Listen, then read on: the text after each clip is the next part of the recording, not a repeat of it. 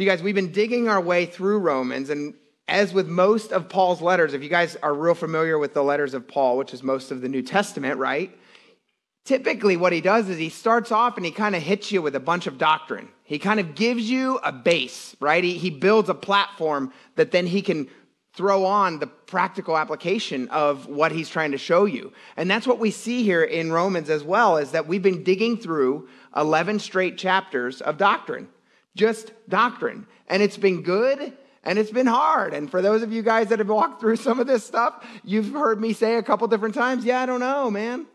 I don't know about the whole sovereignty of God and the free will of God and, and a free will of, that God gives us and how all that goes together. That stuff's hard, right? And that's been debated for years. And so we, we left that kind of just sit there, and you guys have to chew and figure that out. I think that's something that we're going to be in the process of doing for the rest of our lives. And the reality is, you guys, these first 11 chapters are vitally important. The reason Paul starts off with doctrine is vitally important. Why? Because doctrine is vitally important. Doctrine is this thing that we need to continue to grow in and chew on. Notice I didn't say debate and disagree over. There's room, you guys. There's room within orthodoxy for people that think differently about certain doctrines of Scripture namely Calvinism versus Arminianism, namely the gifts of the Spirit. Are they for today or are they not? Dude, who cares? Do you know Jesus? That's the important part, right? Let God work that out in you. Let, let God help you figure that stuff out through time. There's a quote, there's to be a lot of quotes today Tozer, love Tozer. If you guys have never read anything by A.W. Tozer, I highly recommend him. Great guy. But he said this, you guys, and I believe this is true, and this is what makes doctrine so vital. It is impossible to keep our moral practices sound and our inward attitudes right while our idea of God is erroneous and inadequate, while our doctrine is erroneous and inadequate. If we would bring back spiritual power to our lives, we must begin to think of God more nearly as he is. Notice Tozer didn't say perfectly. God is beyond knowing. That's what the word tells us, right? There's a level of God that we're just never going to get to the bottom of him. However, it should never stop us from trying to learn more and more and more every day about him. Amen? So today, you guys, we're going from all this doctrinal stuff we've been digging through. And if you haven't been here to listen to those, you can go back and listen if you want. There's probably a thousand other pastors that taught it better. So, you know, whatever. Go find some John MacArthur or whoever you want to look up and, and uh, R.C. Sproul, a lot of great guys out there.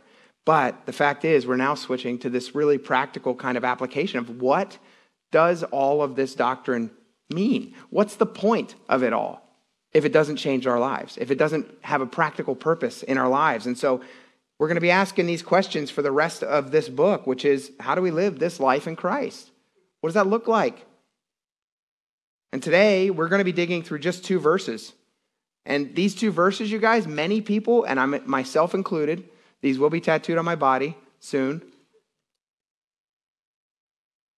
I'm not kidding. Listen, they're my life verses. This is my life. This is what I want my life to mean, and I'm not alone. I'm not some novel person that's got some brand new idea. No.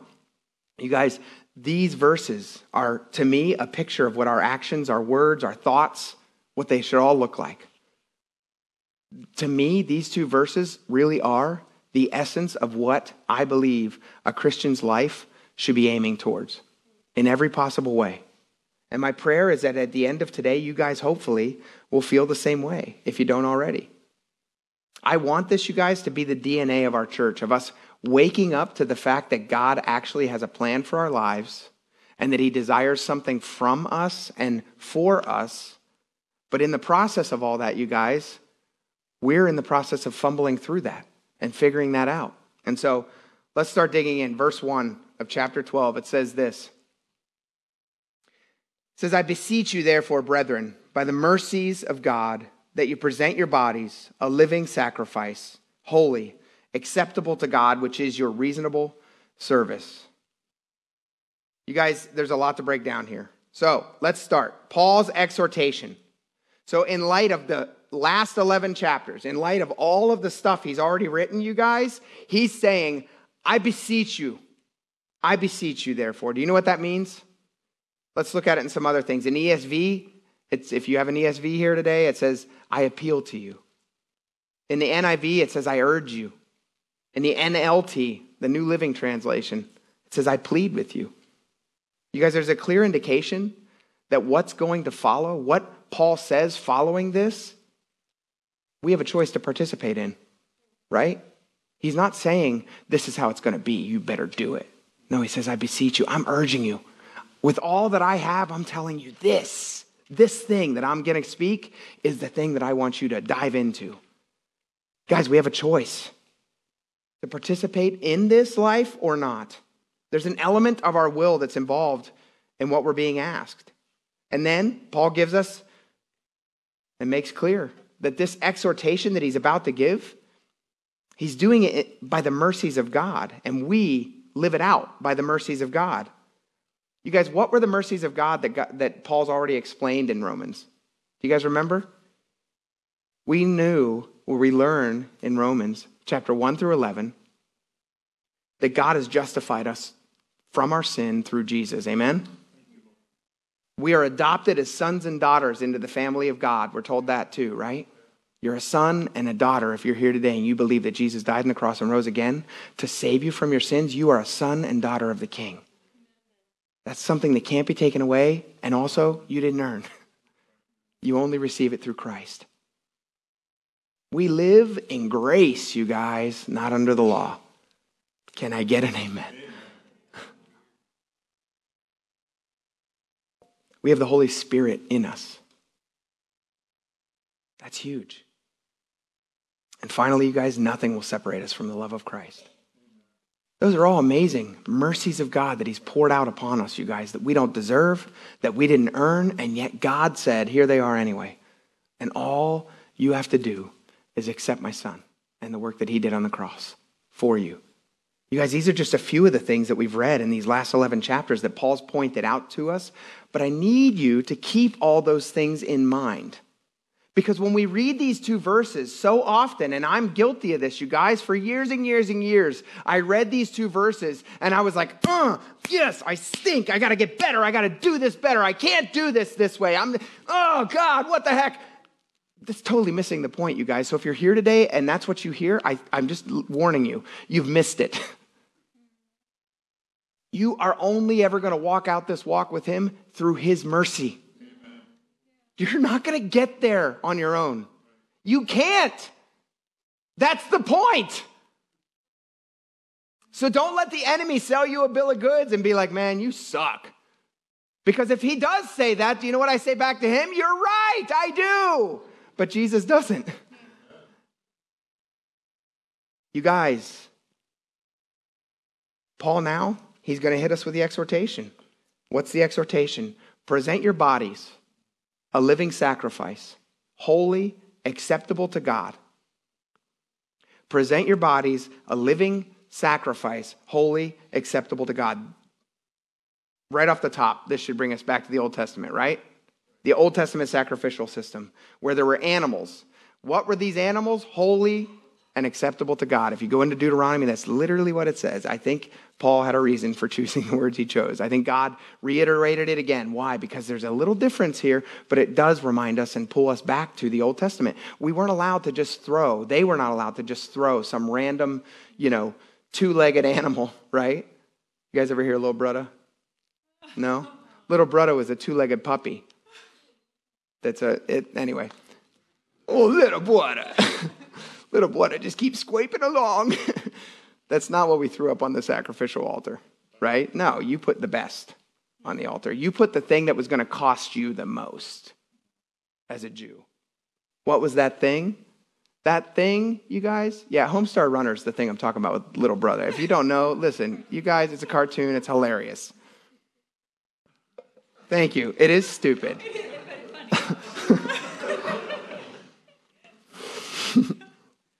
Ah, my wife. Love her. You guys, this idea of what you threw on the altar was supposed to be holy, set apart. Like it's the best. It's the one that you would want to keep and make part of your stock that you're going to go ahead and like and, and go ahead and breed from. That's the kind of animal you were putting on there. You were not putting the one that you're like, eh, you're the runt anyway. no, you picked the best. You put on the best. Why? Because that's what God deserved. And it wasn't about going and picking the best. Here was the main heart of that. There was an element of that, but the idea of that was is that you would lay your hand on this animal's head and you would slice its throat and watch all the blood pour out of its body. And as it died, you would say, Oh God, I'm putting all the sin and the garbage and the nonsense that is in my life upon this animal as a sacrificial just payment for my sin. And as you watched it die, and I'm, yeah, it's that graphic. The Old Testament is gory, man. Your sin is that gory too, by the way. Amen. So the New Testament's no less gory. We've just sanitized it. But the reality is, you guys, is that that's what it should bring to mind. There was an, a sacrifice that was meant to be presented holy and acceptable and presented for sacrifice on the altar. What's Paul saying? He's saying we should be willingly looking at our own lives, you guys, and seeing them as something that we're ready to entirely put on the altar of God. Now, unlike the animals in the Old Testament, they didn't really have a choice in the matter, did they? They were like, right? They just showed up like, man, what's going on? Oh, wow, that's not cool, right? Like that, they didn't have a choice in the matter. And thank God he didn't give them a brain to have actually like comprehend these choices, right?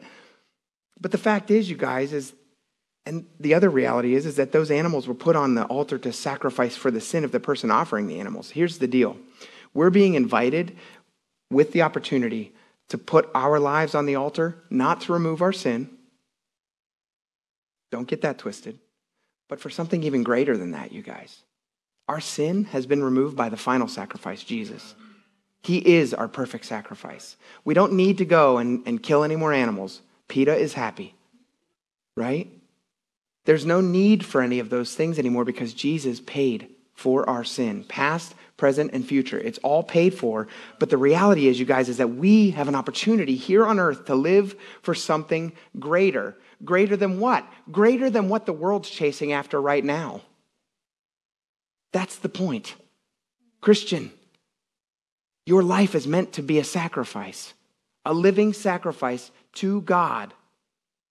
It's meant to be holy. Holy means set apart. That's literally what the word means. Set apart, different. Holy, different, completely not like the world around you. You convicted yet? I am. You guys, we're forgiven. Jesus is our final sacrifice for all our sins. But this chance to live our lives, chasing after a closer walk with Jesus and aiming at what comes eternally instead of living for the here and now, what's going to burn up, you guys, that's the point of this verse. Present your bodies a living sacrifice. He's not asking you to die physically, but he is asking you to die to yourself, spiritually and emotionally, and just laying it all to God and saying, Hey, I'm yours, have your way. Move in me. How do we do that?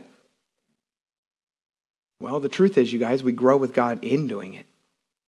Do you understand? You don't read this verse and say, Today, today's the day.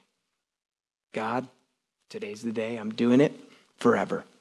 No, it's a minute by minute choice, isn't it? It's an hour by hour choice. Sometimes, if you're lucky, for me, you guys, like Fridays, I work from home. Do you know what? Fridays, I'm pretty good at this. You know why? Because I don't talk to anybody. I sit by myself. I'm like, dang, I did pretty good being a living sacrifice until my wife asked me to do the dishes. And I'm like, dang, not doing such a good job anymore. Right? It's a day by day thing, it's a, it's a minute by minute thing sometimes to say, God, I want to sacrifice myself for you and what you have for me to do.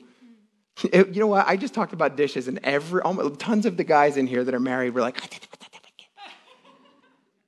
"What you should be doing is what I do." Sorry, honey. Can I say what, what this verse isn't? You guys, we don't grow with God in this verse by trying harder. We don't grow with God in this verse by beating yourself into submission. We don't grow with God in this verse by crushing your old self until all you see is Jesus. Now, are there elements of your will involved in that process? Absolutely. But what does that look like? It looks like you laying down on the altar and trusting that God, the Holy Spirit, is going to work in your life, you guys. If there's one thing I want you guys to get today,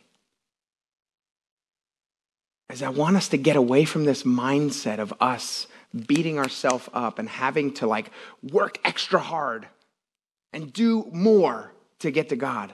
You guys, God is fully capable of bringing us along to Him. He's only asking us to lay down in the process. There's a, there's, a, there's a hard part there. I'm not acting like that's easy. Like, oh, this is, you're, you're choosing the harder path. Choose the easier one. Just lay down your life. No, it's hard too. It's hard too, you guys. But the idea is, is that we do it by laying down our lives in faith and following Jesus. God never intended for us to do this in our own power. He didn't. Jesus didn't just leave us here without himself and say, All right, have at it. That's not how it works. That's not what we see in Scripture. There's none of that, you guys. He gave us his Holy Spirit. Flip over with me to the Gospel of John, chapter 14.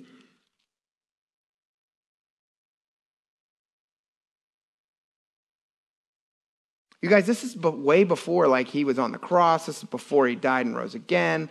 This was him talking to his disciples, talking to us, and telling us, listen, there's something coming that's going to be that you should be glad I'm leaving because the Holy Spirit's coming, right? That's what he said in the book of Acts. He's like, man, it's good that I go. It's good that I go because the helper, the paraclete, is coming along to come alongside you, right? Pneuma. Verse 19 of chapter 14 in John says this It says, A little while longer, and the world will see me no more. But you will see me. Because I live, you will live also. And at that day, you will know that I am in my Father, and you in me, and I in you. He who has my commandments and keeps them, it is he who loves me. And he who loves me will be loved by my Father, and I will love him and manifest myself to him. Judas, not Iscariot, said to him, Lord, how is it that you will manifest yourself to us and not to the world? And Jesus answered and said to him, If anyone loves me, he will keep my word, and my Father will love him, and he will come to him and make our home with him. He who does not love me does not keep my words. And the word which you hear is not mine, but the Father's who sent me. These things I have spoken to you while being present with you, but the Helper, the Holy Spirit, whom the Father will send in my name, will teach you all things and bring to your remembrance all things that I said to you. You guys, Jesus knew, he said here, listen, keep my commandments, do it. If that's all there was to it, you guys, Jesus wouldn't have needed to come because we would still be under the Old Testament system, which said this do the rules, do them right, make sure you get all 613, and if you screw one of them up, you better come make a sacrifice because you, my friend, are out of my will. If that was the way it was supposed to go, it would have stayed that way. God had a better plan. The whole point of the Old Testament was to show us that we needed a Savior.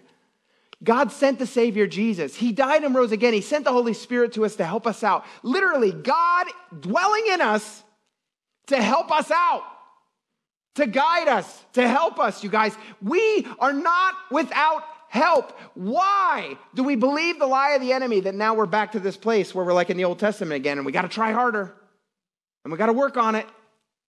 You guys, Jesus tells us that we're walking with him and following God commandment, God's commandments in obedience, you guys. That is walking with him. That's what it is. Walk in obedience to him. Walk, look at that. Look at what that looks like. Are you going to do that perfectly? No, you're not. Should that be your aim in life? Absolutely. Absolutely. Do you understand? Let's put it in more practical terms. If you're here and you're married, or you're here and you have a friend, I hope everybody at least has that right? Your aim in life for that friendship is to try to be a good friend. Do you do it perfectly? No. Do you say wrong things? Yes. Do you do wrong things? Yeah. Do you forget the birthdays sometimes? Probably. Right? Like you do things that are wrong. Does that mean the friendship's over? No. I mean, if it is, it, was, it wasn't a very good friendship to begin with. Pretty fickle. But the truth is, you guys, you don't do that perfectly, but your aim is towards doing it good, yeah. towards doing the right thing. It's the same thing with the Lord. He does not expect perfection from us, but what he does expect, you guys, is a heart that says, God, you're it. I want to lay my life down as a living sacrifice to you. That is his aim. That is his desire for us. It matters. We need to make sure we don't get it twisted. It's something we can only do in the power of the Spirit. We're never going to do it perfectly. You guys, the Holy Spirit, in the Greek, this word here is parakletos, the helper. It literally means intercessor, counselor, advocate, comforter, guide, convictor. It can mean all of those things. When there's conviction, you guys, this is how you know it's from the Holy Spirit and that it's not guilt. The difference is this is that conviction always pulls us towards a closer walk with Jesus. Guilt pushes us further away from Jesus. Right? Guilt is why too often we don't see people in church for a few weeks. And then you're reaching out and being like, "Hey man, where are you? What's going on?" "Oh, dude, I fell off the wagon again." "Oh, dude, be here. Be part of the body. Get some love. Understand that you are a sinner just like the rest of us and that God still loves you. Repent and let's move on. Let's keep walking, right? Guilt pushes us away. Conviction from the Holy Spirit, you guys, draws us towards Jesus, draws us towards walking with Him. That's the point. That's what the Holy Spirit's there for. And then, you guys, Paul finishes up this verse by saying this he says, laying down your life on the altar, submitting and obeying to God through the power of the Holy Spirit is our reasonable service. It's our reasonable service. The Greek words here, you guys, I bring them up because I really think the first one's big. You know what the word for reasonable there is in Greek? Logikos. Logic. It's logical. That's what Paul's saying. We need to hear that. Laying our life down on the altar in light of the fact that Jesus laid his life down for you is a logical service to give him. The word service there is not as nearly as cool and, and, and applicable to us in uh, English, but it's latreia. It means worship or sacred service. So, in light of the life that Jesus lived, you guys, what the Bible says over and over and over again is that that's the life we're supposed to emulate the life of Christ, which means we take up our cross daily we lay down our life and say, God, I'm yours. What do you got for me to do? What does that look like, Lord? Right? That's the life that, that Paul's saying here is our logical worship. That's what he's saying. It's our logical worship. Paul's not mincing words here, you guys. He's, spe- he's speaking fact. Which is why I keep hammering home the first part. You are not going to do that on your own power. So it is your logical worship to lay down your life for the Lord. And if you're sitting here and you're like, man, I'm not doing a very good job of that. Or if this little fact that it is our logical worship bumps up against your feelings because you're like, I don't want to. Well, good. I'm glad it bumps up against your feelings. It should. It did mine as I studied this week. It does mine every time I read it. It's why I want it tattooed on my body so that I see it all the time. Because to me, it's a good reminder. My feelings are not nearly as important as God's will for my life. Amen. My comfort is not what God's aiming at. What did God tell, tell every, what did Jesus tell every disciple? Look, I have nowhere to lay my head. Life with me doesn't look clean and peachy. It flies in the very face of what the American church a lot of times is teaching, which is come to God, everything will be great.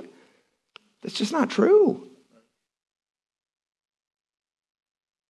You will have peace and joy that passes all understanding. That is true. But God doesn't guarantee a life of ease when you come to Him. If He did, He wouldn't have had to say, Take up your cross, take up your death instrument, and follow me. He says that because He's like, Get ready. If you live a holy, set apart life, if you sacrifice yourself and lay on the altar for me, dude, I got awesome, amazing plans, and they're not going to be easy. You guys, here's the deal. The reason I'd say that these verses should bump up against your feelings, the reason I say that we need to examine these verses in light of the mercies of God and keep our focus there is for this very reason, you guys. Because unless you're in heaven, you don't have it figured out yet, and you won't do this perfectly. And you might look at your life right now and say, Man, I am not doing a good job of this. That's okay. God's grace is sufficient for you. But now that you've heard this, you guys, don't stop listening. Know that you're not alone. None of us have this down pat. But can I offer us all some encouragement here? At least this is true in my life. And I believe it's true in every Christian's life. But I can tell you this, you guys. I am much closer to living this way in my life today than I was at 16 when I got saved. So from 16 to 47, God has done some work in me. And you can say amen and praise God for that because I was a hot freaking mess. And anybody that knows me knows that I'm still a hot mess. But I'm a lot less of a hot mess than I used to be. And Lord willing, 10 years down the road, I'll be less of a hot mess than I am right now. What about you? God works it out of us. He works in us and through us, and we, we get changed in the process. And we look at our lives and we're like, man, God, thank you. Thank you, Father, that I am a new creation and that you're creating something new in me as I walk out this walk of sanctification with you. It's so good, you guys. Amen. There's so much peace there. What God expects, you guys, from us is that we would continue that walk. Don't stop.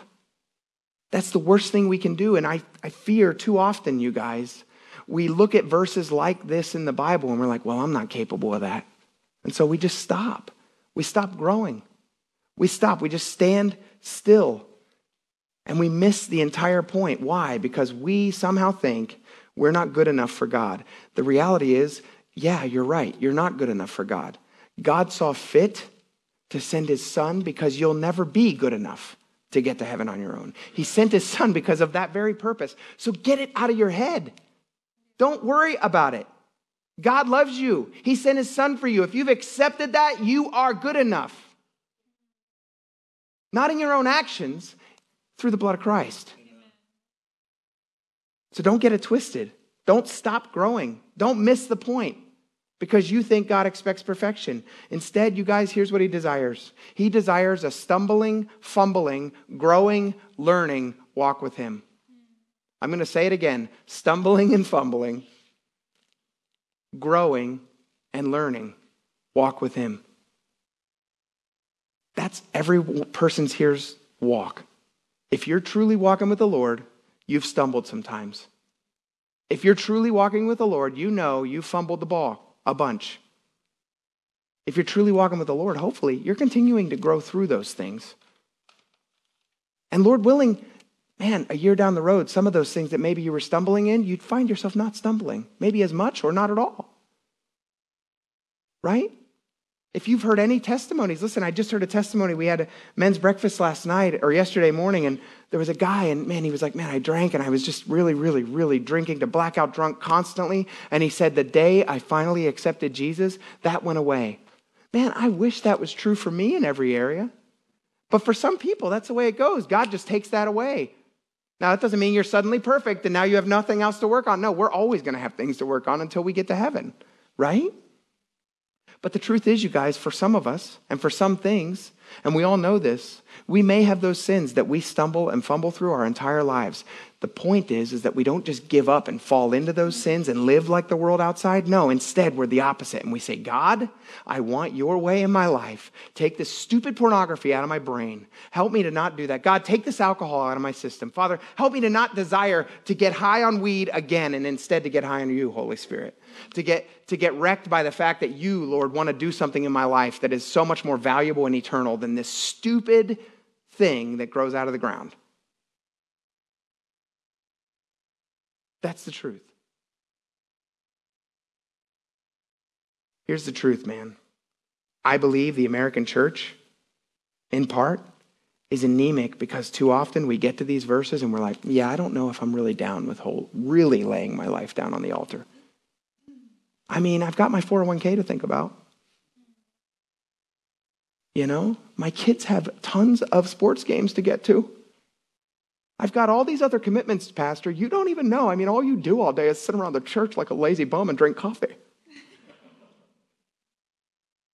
There's a quote by G.K. Chesterton that I think is true for most of the American church, and it says this The Christian ideal has not been tried and found wanting, it has been found difficult and left untried. What is the Christian ideal? Laying your life down, a living sacrifice. You guys, I pray it's not the case for anyone here. God forbid we would settle for something so much less than to press in with the rest of our lives towards the upward call of Christ. With all the challenges that that brings, with all the pushback from the world around us, listen, with all the peace and joy that can be found in that life, you guys, there's chaos all around us and it's just getting worse. And I promise you, if you actually start saying today, God, I want my life to be a living sacrifice for you, and you live that life, there will be pushback. Promise.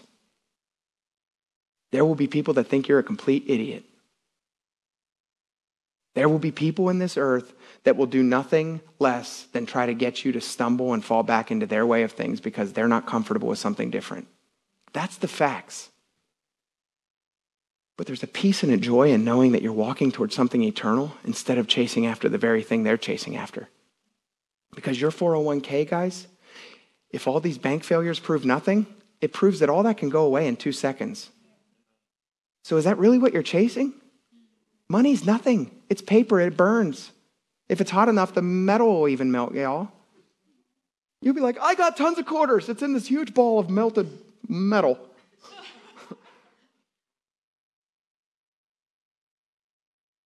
Your kids, yeah, soccer's great. I love it. If they grow up knowing that soccer's amazing and then they get to college and they stop playing soccer or even high school and stop playing soccer and they never went to church or they never knew anything about Jesus, their eternal life is in rep- jeopardy. And you know what? When they get before the Lord and they're like, My parents told me all about soccer. I'm not dogging it out. Listen, I played soccer. What I'm getting at is, what is the point? Where is the aim of our lives, you guys? We are to be holy, set apart, different, acceptable to God. Not in our own power, in the power of the Holy Spirit walking in out through us. You guys, this life is a vapor. We have eternity to look forward to. We got to keep that in mind. We can't forget it. Now, verse 2.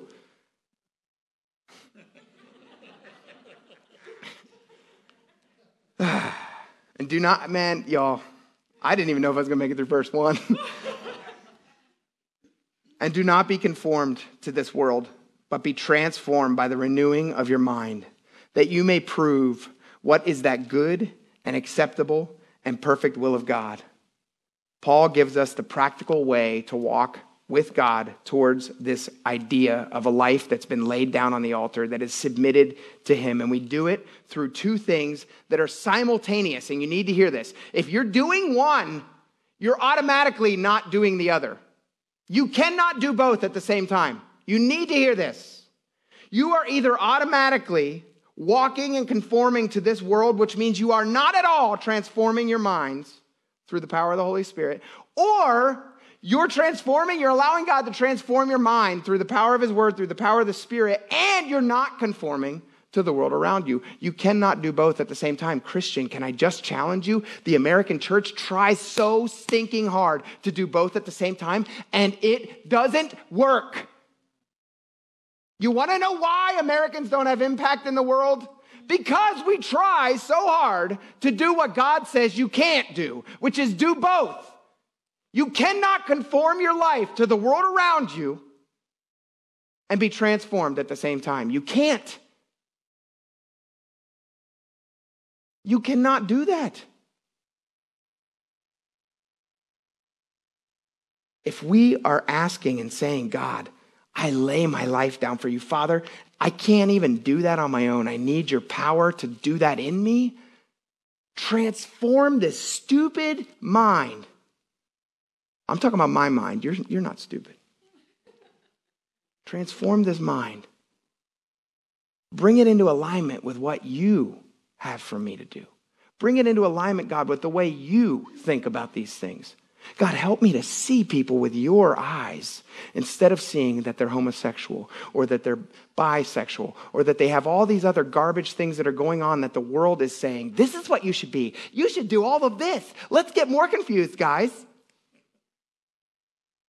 Church, we've done a horrible job because either we conform to that and we're like, yeah, you're fine, you're great, go to hell. Or we do the polar opposite and we're like, you suck! Do you know how horrible you are? So are you. You're not good enough to get to heaven. Why would you look at someone else and tell them how bad they are? There's a balance here. The balance is Jesus. You're messed up. I'm messed up. Can I tell you who's not? Jesus. Can we talk about Jesus? I love having conversations with people that I completely and utterly disagree with. Why? Because I love, I honestly love, and maybe it's because I'm a very confrontational person, but I love confronting them with the love of Christ and saying, like, you've got to deal with this, man. Well, how does God feel about me being gay? Well, it says in the word that being homosexual is an incorrect way of thinking about sex. It also says in the word that having sex before you're married is an incorrect way of thinking about sex. Sex is meant to be enjoyed within the loving confines of marriage. And guess what? A lot of us that call ourselves Christians don't follow that. So you're not alone and you're not different. Now, let's talk about Jesus, who helps us. And there's grace for all that stuff. And God works it out of our system. And we get into a place where, man, when we get to heaven, every one of us, you guys, when we get to heaven, is going to look and be like, there you are. That's who you were.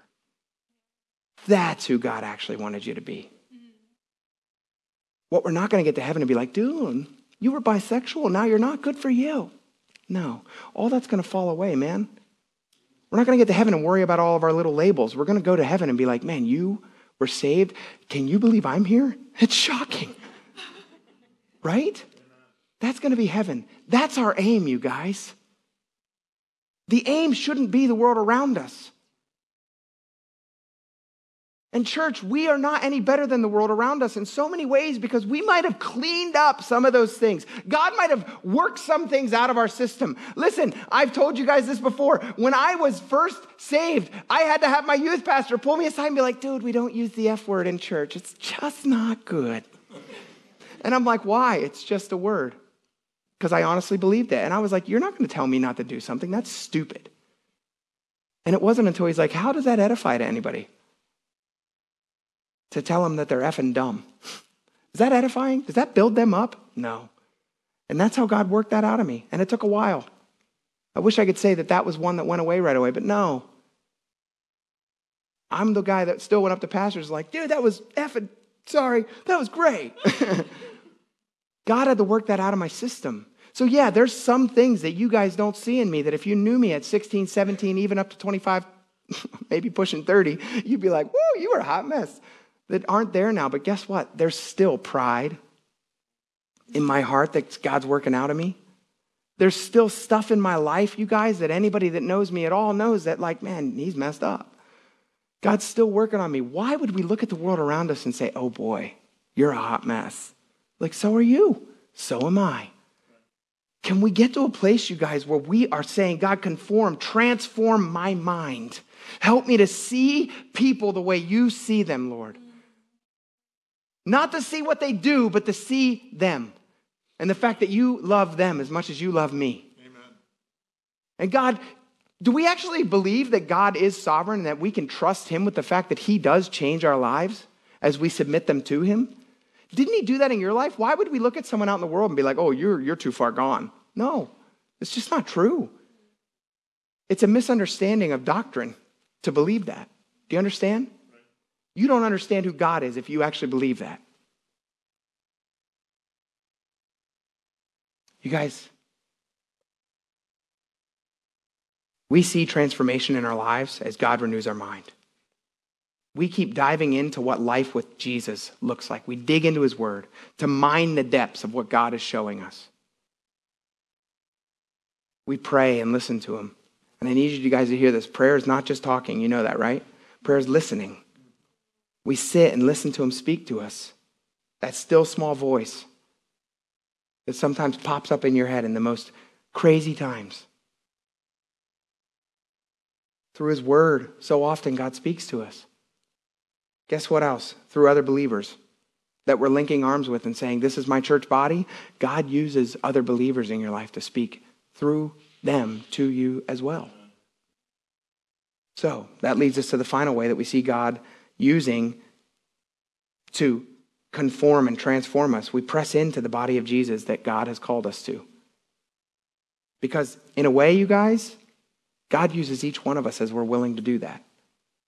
And I need you to hear this. If you're here today and you're visiting, that's awesome. The thing that we're always telling everybody is if this is not the church for you, if this is the place that maybe for you, you're like, ah, yeah, I don't know, the worship's just too loud, or whatever it is, I'm not dogging that out.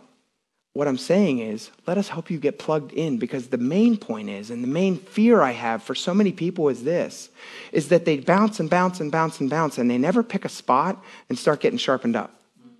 And that's, that's scary. A wolf doesn't go after the sheep in the sheepfold. A wolf goes after the sheep that's just out wandering around and being like, I don't really know. That's the one the wolf goes after. That's the one that has the most troubles. And so, you guys, God uses each of us to grow us up in Him, even though that particular way by God doing it that way. I don't know about you. We are aiming at efficiency, aren't we? We want efficient, we want right, we want it to be good, we want our times on our slides to be lining up with what's on our bulletins. We want everything to be right. But the reality is, humanity's involved in the process, and God chooses to go that route for some reason.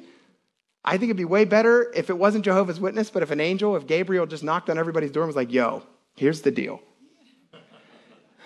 Jesus died on the cross. What are you going to do about that? Dude, to me, if I were God, you send Gabriel to me, I'll probably be like, okay, I think it's right. But he chose to use us, flawed humanity. And he chose to use us, you guys, in the process of conforming and transforming our minds towards him. His word and all these things, he uses a messy, mistake filled people to point out sometimes your mess and your mistakes. And if we're truly being a church that's seeking the Lord, we're going to do that if we're the one that God's calling on to go speak to our brother or to our sister about that. We're going to do that with a heart of humility that says, I'm messy and I make mistakes, but dude, I keep seeing you at the bar every Saturday night. Is that wise? Is there value there? I notice that when you do that, you have a hard time getting up for church in the morning on Sunday. I notice that you're not coming around as much to these things. And not that it's about coming to church, but if you're not part of the body, then what are you doing? It comes from a heart of humility, not from a heart of, like, I was talking to my brother and I was like, dude, where's your brother? Where's your son? And dude, where's your wife? And then I, I actually looked at him just today and I was just like, man, it sounds like I'm, got like, I got a spot, like, where were you on the night of whatever? That's not the heart. The heart is this man, I love you guys and I miss you. And when you're not around, I'm bummed. Not just because you're not here, but because you actually, if you're not here, are missing out on an opportunity for God to use you in the life of someone else. It goes both ways. We are not here to consume you guys, we are here to be transformed. We are not just here to consume, even though we have really good coffee that's made by amazing people that I would highly recommend to everybody. The fact is, you guys, is that we're not here to just consume and consume and consume. We're here that God would use our lives and the lives of others. And in the process of that, your life is transformed and you are conformed to the, the life that Christ has for you. There is a give and a take that we can only find in a body of believers. So, again, this is something that only God does. It's something that we are walking out in the walk of sanctification with Him. We are only expected by God to keep learning and to keep submitting. That's what God expects of us, and to stop continuing to do it our own way. And we get to learn from God how to do that day by day. And day by day, our lives look more like His and less like us. So, I don't know about you, but I'm glad that I can look at scripture and see that we have this amazing, awesome standard. And the standard is this die to yourself, lay your life, be a living sacrifice for God. That's the standard that He has set up for us. I'm glad the standard's that high. Do you understand? I served 15 years in the military. Our standards are outrageously high. Do you know why? Because in the military, they're trying to teach you that you only get anywhere by team. You don't go and flank an enemy by yourself, you do it with a team. Rambo doesn't really exist. Right? Rambo, dude. 600 people firing at him, and he's like, one bullet, and everyone's like, oh, falls over dead. That's not how it goes, man. right? No, what's real life? You have a fire team and you learn how to flank people and you learn how to, to defeat your enemy in a real way. In the Air Force, to get a plane off the ground requires a whole crew of people to do one thing for that pilot to get off the ground and go put bombs on the target. Do you realize that there are extra people that put the bombs on the plane? Do you realize there are other people that put gas in the plane to get it off the ground? Do you realize there are crew chiefs there that say, "Hey, you're free to go. There's no other plane leaving." There's people up in the up in the uh, tower that say, "Hey, if you take off now, you're not going to slam straight into one of our other planes." There's a lot of people involved in just one thing: getting a bomb put down on a target.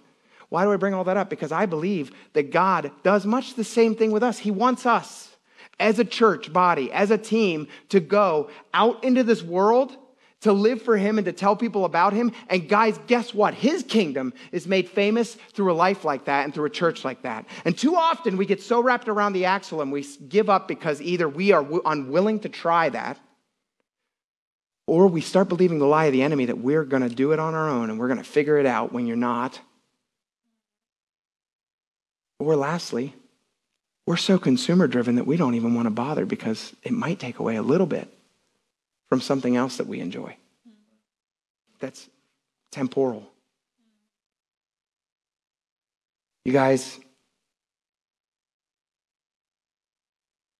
last thing I want to say about this verse. That means we've got 15 minutes. Be transformed by the renewing of your mind that you may prove, and this is the point I want to get at, that you may prove what is that good and acceptable and perfect will of God. You guys, here's the deal. So often we see and hear the question, what is the good and acceptable and perfect will of God? How many of you guys have ever asked, what is God's will for my life? How does all that work out? It's a question I've asked a 100,000 times. Do you know what's really cool? God's really shown me do you know what his good and perfect and acceptable will of God is? Not, it's not unknown. What Paul's getting at here when he says that you may prove what is that good and acceptable and perfect will of God, it's not contextually correct to remove that part of the verse from the rest of what he's already said in verse 1 and verse 2 and say, wow, we don't know, God, tell us. No, what he's saying here when he says that you may prove is this by living this, this is God's perfect and acceptable will for your life, to lay your life down. That is his will for your life. That's what Paul's getting at. That to the world around you, that's living for temporal things like more money or more power or more prestige or a better office or whatever they're living for, or getting their kid into the better college, or to do all the things that so many people are chasing after. That God's saying, You want to live out my will for your life? Die to yourself, lay your life down for me in the power of the Holy Spirit, and be holy, be set apart and different from the world around you, so that my kingdom will grow. That is his perfect will for your life. That's what Paul's saying here. You don't have to ask what God's will is. God's will is that you would Die to yourself. Now, that's still a good question because people are like, well, what's my will? Do I take this job or that job? Can I just give you a hint, man? If you're in God's word and you know God's word, I'm just being really raw here. If your choices are being a stripper or going and being a HR manager, pick the HR manager. Scripturally, the other one doesn't line up. I, I know that's crass, but do you understand what I'm getting at? Let's get, let's get a, a little less ridiculous. What if it's one HR manager or another HR manager? Do you know what I say to that? Pick one. Unless God is writing it on the wall, pick one. Walk it out. What's His will for your life? Jesus made it clear go out into the world, tell people about me, and live your life for me that others would see me through your life. Go tell, live, the mission of our church. And this is another clear one, which falls right in line with that. Lay your life down as a living sacrifice for me, and let me walk it out through you. Let me walk through whatever job you pick that's biblically sound. And let me impact the people in your life that come in contact with you through that job. Do you understand? God's will is not that complicated. Who do I marry? Are they a Christian? And what I mean by that is not, did they just show up because they're a guy? Listen, girls, I'm telling you right now. he goes to church when? Last week with me. that's not a Christian, dude. That's a guy that wants to go to church because you're hot. Just being real. If the person's a believer and you see that in their life, that should be the first thing that attracts you to them. Just being real. If that's in line and you guys aren't like 15, where your parents are going to be like, no.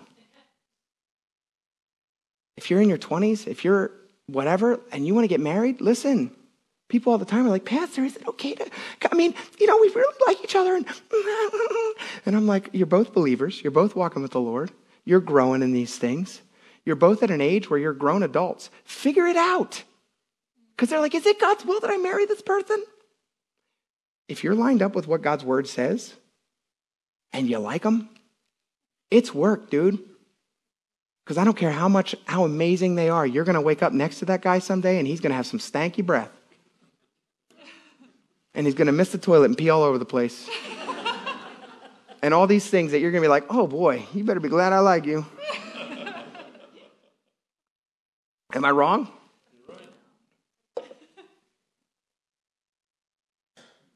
Paul's saying, man, lay down your life as a living fac- sacrifice. Be holy, set apart, acceptable to God. That's our logical worship. Because of what Jesus did, we're called to emulate him. And we do that by not conforming to the world around us, which equals not laying down our lives and being living sacrifices, but instead by transforming, by allowing God to transform our lives through the renewing of our mind, which can only be done as we continually gray, lay down our lives and grow in what God has for us to do. So, Paul's saying, you guys, that when we do that, we're proving that this is the way you should live your life. We're proving that to everyone around us. It matters. Listen, it affects marriages, doesn't it? It does. When one spouse continually shows up to church, even though the other spouses would rather just not, when one spouse is growing in the Lord and saying, Man, I actually really want to live my life for Him, and that's really what's most important to me, the spouse that isn't down with that, it affects them. And the Bible had to make that clear too, right? Paul said, like, just keep loving them well and staying with them. And love them well. Don't hound them. Don't tattoo Holy Bible on their head because you're hammering them over the head with this every day. Love them well and keep pressing into me. It affects our friends, doesn't it? I've lost tons of friends. Lord willing, I'm not going to lose many more, but the reality is is that yeah, from high school on, yeah, I've lost a lot of friends. Why? Because I got serious about Jesus. And people would, that would rather me be drinking and smoking weed and doing everything that they were doing didn't like that. And they had a choice because my choice was made. John Walvoord says this says as a Christian is transformed in his mind and is made more like Christ, he comes to approve and desire God's will, not his own will, for his life. And then he discovers that God's will is what is good for him and that it pleases God and is complete in every way. It is all he needs. But only by being renewed spiritually can a believer ascertain, do, and enjoy the will of God. You guys, if you are not walking in peace, if you're walking in no joy in your life, can I just throw something out there? What I've found in my own life is in those moments when I'm not, it's usually because I'm trying to chase something in this world. And I'm putting that on a pedestal higher than it should be, higher than the Lord. I'm not accusing that of you in your life. What I'm saying is it's a good thing to examine because I've found that to be true in my own life. When I'm chasing after whatever that is, the newest video game. I know that sounds fickle, but yes, there's been times in my life when I've spent the money that was meant for food to go buy a stupid video game and then wondered why it wasn't nearly as fulfilling. What about you guys? So, my prayer today, you guys, is that not one of us leaves here thinking we are hopeless. Don't read these verses and be like, man, I'm hopeless. I'll never attain that. You're not hopeless. Our hope is in Jesus. Don't get wrapped up in all of your failures. Jesus, you guys, knew all of you. He knows the you that you don't know yet. He knows the you on your deathbed when you're sitting there racking your brain and saying, What have I done my life for? What's, what's this about? What's this all been about? He knows that moment too. Guys, He knows it all, and He still sent His Son to die for you. Jesus knows all your screw ups, all your struggles, and He chose to die for your sorry butt anyway. And mine too. I also don't want anyone to walk out of here and think, I'm all set. I'm good. I don't really need to do this. I'm okay. I'm going to actually be the first human in history to prove God wrong, that I can conform to this world and still know Jesus. Yeah, welcome to a miserable existence. Have at it. Have fun. We'll see you when you're done with that. That's what I mean. I'm being kid. I'm not kidding. I've said it before, you guys. If that's your heart and you're here, keep coming because I love to see you. But I really pray you're super uncomfortable here. Because that's not the life that God's called us to. None of us. None of us. The standard is difficult. The standard is impossible without God. But it doesn't make the standard any less true. God desires for each of us, you guys, to submit our lives to Him, to live a transformed life by walking with Him day by day, growing and being renewed. And we can only do that when we stop focusing and living for the temporal things in this world. Do you guys want to see revival in your life? Stop chasing the garbage that the earth is chasing and start chasing harder after Jesus, I promise you, you can do nothing but be revived by that. Start taking these two verses seriously. Submit your time, your life, your energy, your words, your thoughts, your family, your money, your stuff. Submit it all to Jesus. Lay it down on the altar. Watch him walk through your messy, difficult world that you live in. And know that with all the mess and all the difficulty, it is a very temporary thing. This time here on earth is a vapor, you guys, compared to eternity. Know that you have each other to do it together. You're not in the mess alone. If you're a believer, you have other believers around you that want to link arms we are not an island. And you guys, too often, here in America especially, we, man, we act just like the world around us. What does the world say, especially here in America? I'm my own man. I pull my own self up by my own bootstraps. Isn't that a very American way of thinking? What about this one? You deserve it. You've earned it. Earned what exactly? I have no idea. Vacation in Maui? Maybe.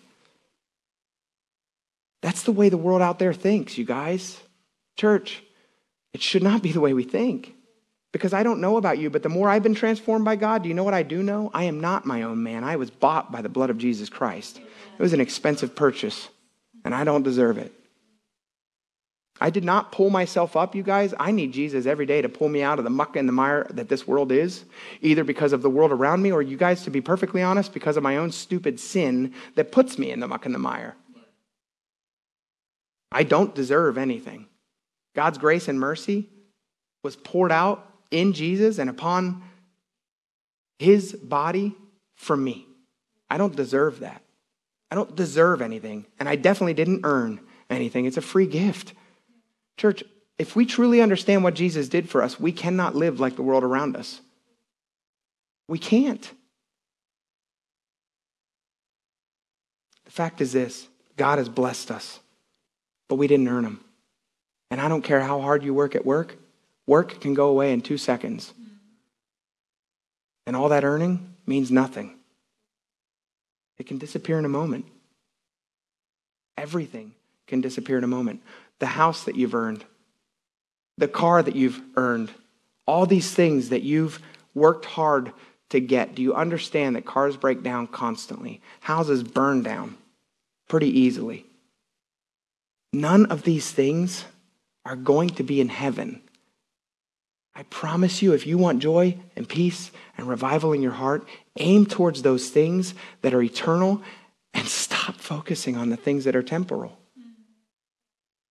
Let's pray. Man, God, I.